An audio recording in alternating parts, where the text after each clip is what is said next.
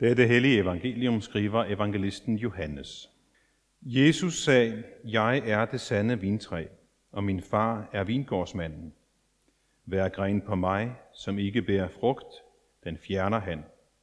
Og hver gren, som bærer frugt, den renser han, for at den skal bære mere frugt. I er allerede rene på grund af de ord, jeg har talt til jer. Bliv i mig, og jeg bliver i jer. Lige som en gren ikke kan bære frugt af sig selv, men kun når den bliver på vintræet. Sådan kan I heller ikke, hvis I ikke bliver i mig. Jeg er vintræet, I er grenene. Den, der bliver i mig, og jeg i ham, han bærer mig en frugt. For skilt fra mig kan I slet intet gøre. Den, der ikke bliver i mig, kastes væk som en gren og visner, men samler dem sammen og kaster dem i ilden, og de bliver brændt. Hvis I bliver i mig, og mine ord bliver i jer, så bed om, hvad I vil, og I skal få det. Derved herliggøres min far, og I bærer mig en frugt og bliver mine disciple. Som faderen har elsket mig, har også jeg elsket jer. Bliv i min kærlighed. Hvis I holder mine bud, vil I blive i min kærlighed, ligesom jeg har holdt min faders bud og bliver i hans kærlighed. Sådan har jeg talt til jer, for at min glæde kan være i jer, og jeres glæde blive fuldkommen. Amen.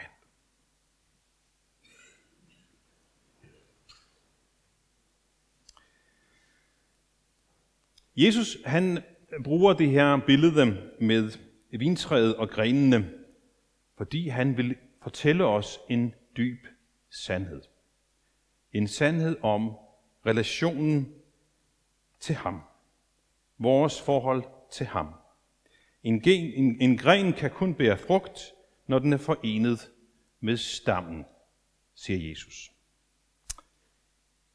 På samme måde kan der kun opstå sandt liv og sand frugt hos os, når vi er forenet med Jesus.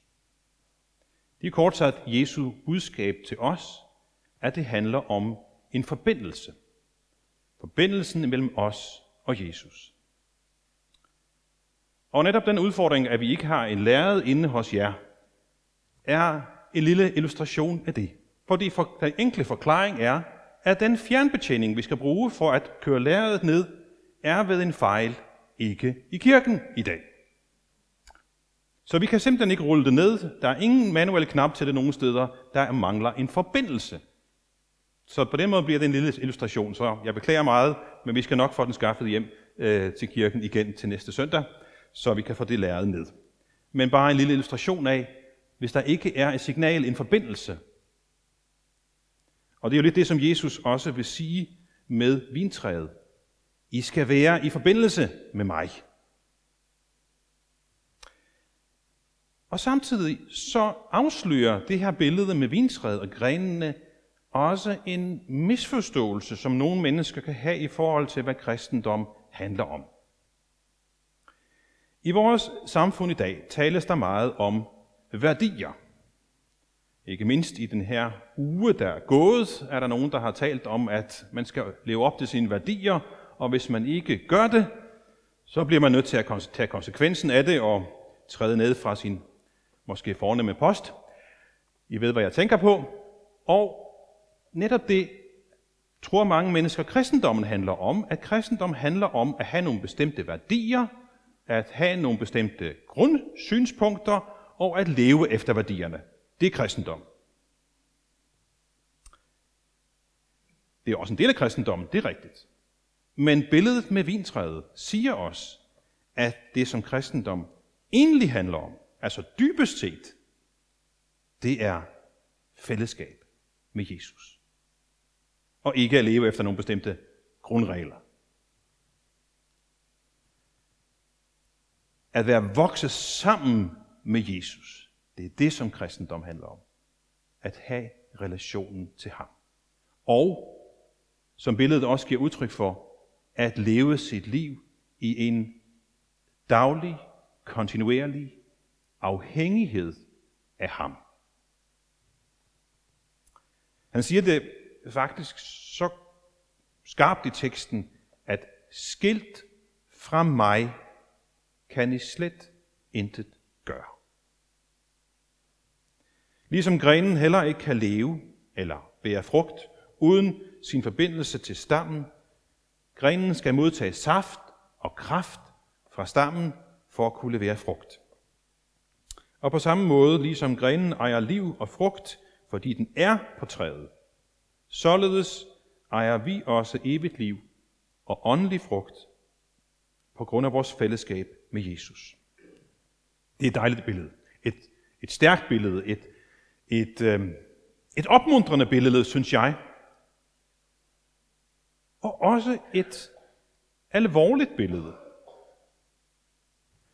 Fordi dette billede rummer også en anden vigtig sandhed, som Jesus også starter med at sige. Det er grenene, som mangler frugt og som mister forbindelsen. De bliver fjernet, siger Jesus. Den, der ikke bliver i mig, kastes væk som en gren og visner. Man samler dem sammen og kaster dem i ilden, og de bliver brændt. Grenen, som ikke bærer frugt, er altså et billede på dem, der ikke lever i et livsfællesskab med Jesus. Og uden livsfællesskabet, uden troen på Jesus, så modtager man heller ikke livet fra ham. Så er grenen skilt fra vintræet. Så modtager den ingen saft og ingen kraft, derfor visner den og dør den, siger Jesus. Men det er ikke det, Jesus ønsker. Og det er derfor, han så indtrængende i teksten siger, bliv i mig. Han siger det i sin kærlighed til os, fordi han vil, at vi skal leve og bære åndelig frugt. Og det kan vi kun ved at blive i ham og ved at være en gren på træet. Så kan man spørge, hvilken øh, frugt handler det så om?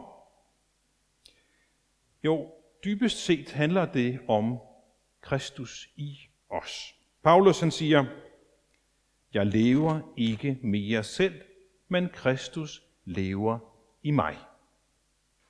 Når Kristus lever i os, ligesom saften fra stammen lever i grenen, så opstår der liv og frugt. Så præges man af hans sindelag, hans kærlighed, hans glæde, hans fred, så spreder det sig i vores liv. Så langt så godt. Men det får os naturligvis til at spørge, okay, men hvordan står det så til i mit liv? Kan jeg få øje på det her i mit liv? Er der nogle frugter hos mig?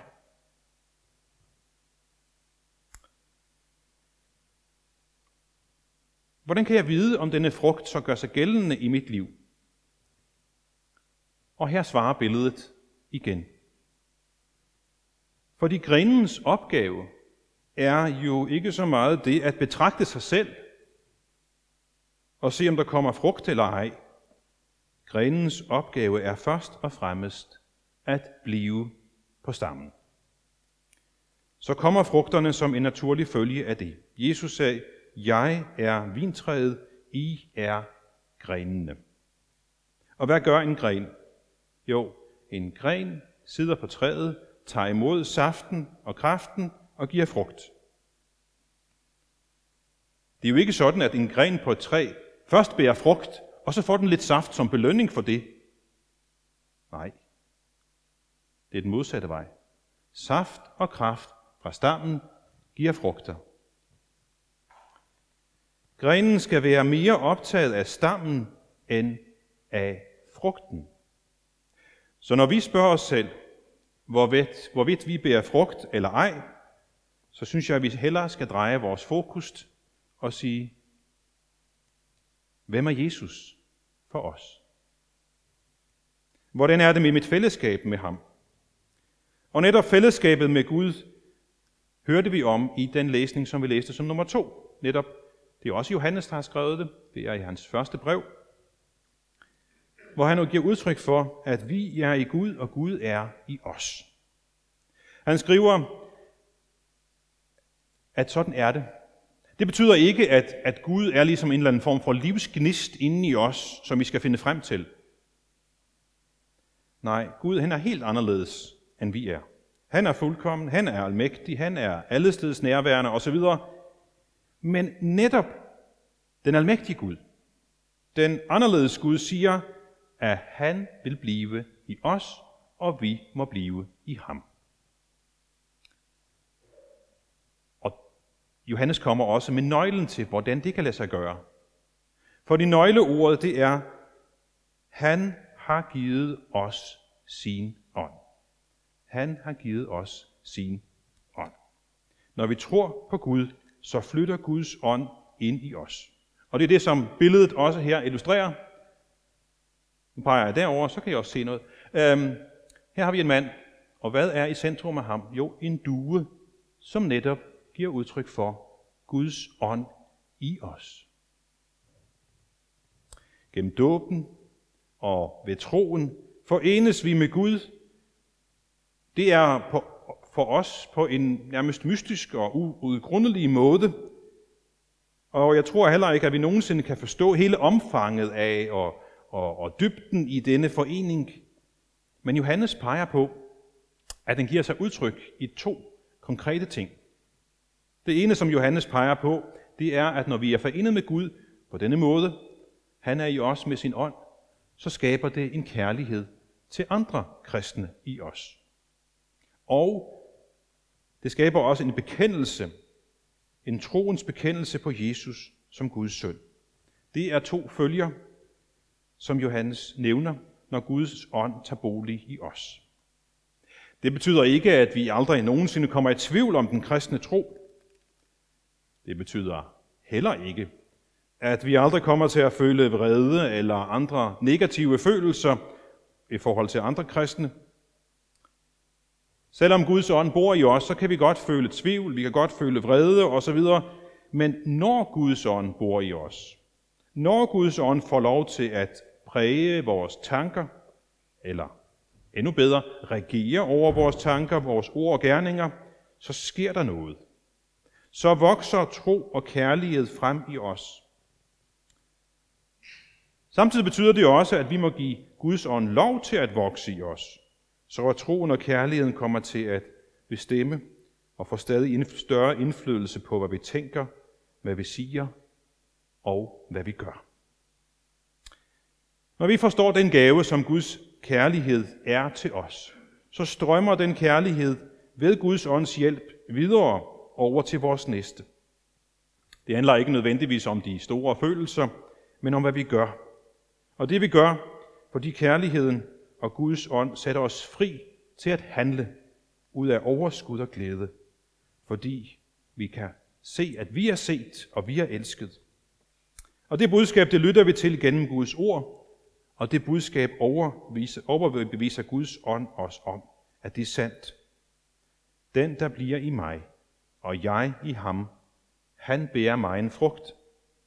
Altså, når vi er tæt på Jesus, når vi hænger sammen med ham, når vi er grene på ham, så bærer vi meget frugt. Og en af de her frugter, det er den indflydelse, det får på vores liv, at være forbundet med Jesus.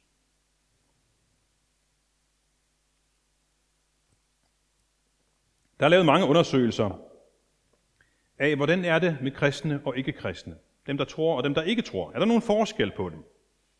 Gør det nogen forskel i ens liv, hvorvidt man tror på Gud eller ej? Og der er flere undersøgelser, som peger på, at det har positive effekter at tro på Gud.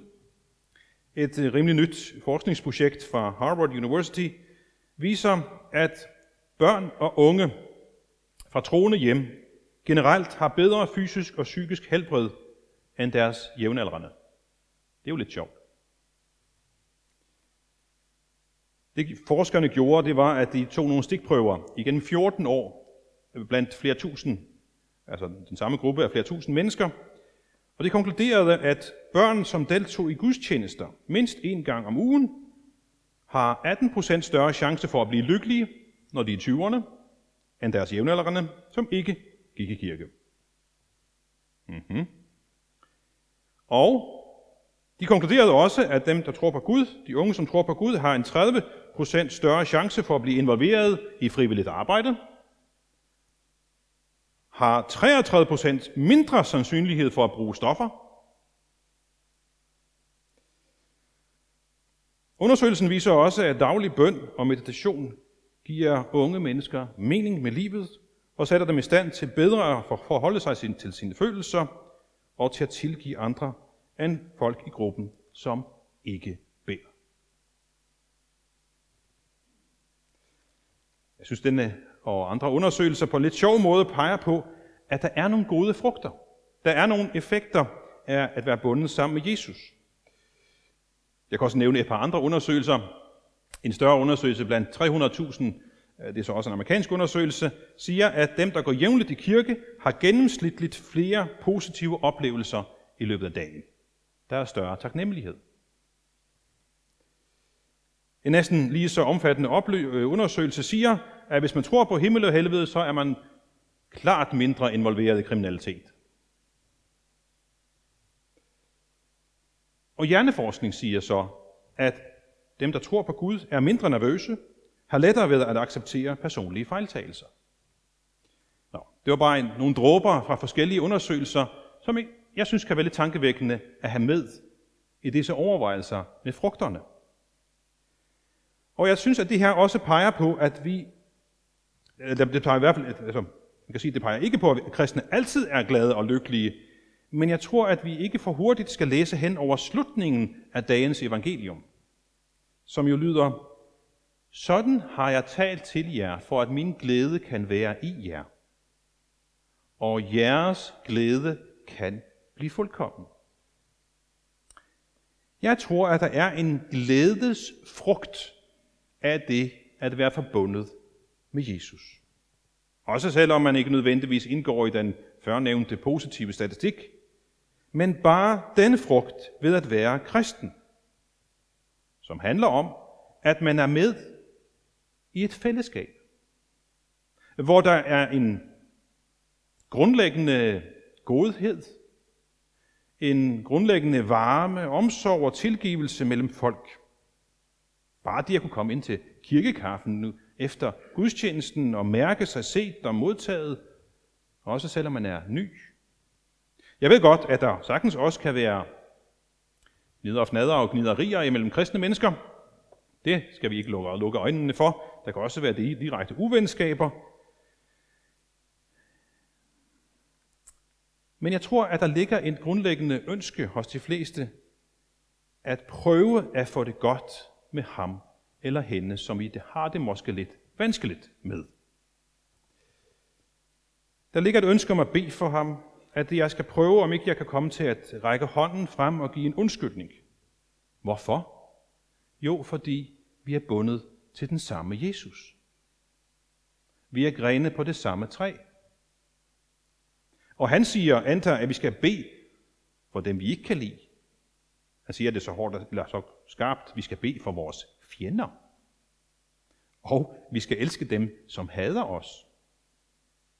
Og også når vi går om lidt går op til nadverbordet, så ved vi, at vi bliver enormt tæt bundet sammen med den ene samme Jesus.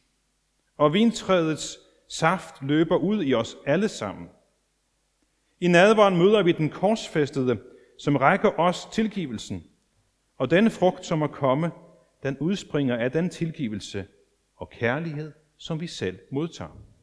Jesus siger, at vi allerede er rene på grund af de ord, han har talt til os. Ved troen på Jesus som vores Herre og frelser, så er man renset af Guds tilgivelse. Men vi ved også godt, at vi synder hver dag, og derfor har vi Gud i Guds ord gennem hvilket Kristus forkynder os søndernes forladelse. Og det betyder, at Kristus fortsat renser os med sit ord ved at tilgive os, og også ved at lære os at gøre godt mod andre. Vi kender Gud gennem ordet, og det er også gennem ordet, at vi skal søge næring til livet som kristne. Amen. Lad os rejse os og med apostlene tilønske hver andre, Hvor Herres Jesu Kristi nåde, Guds kærlighed og Helligåndens fællesskab være med os alle. Amen.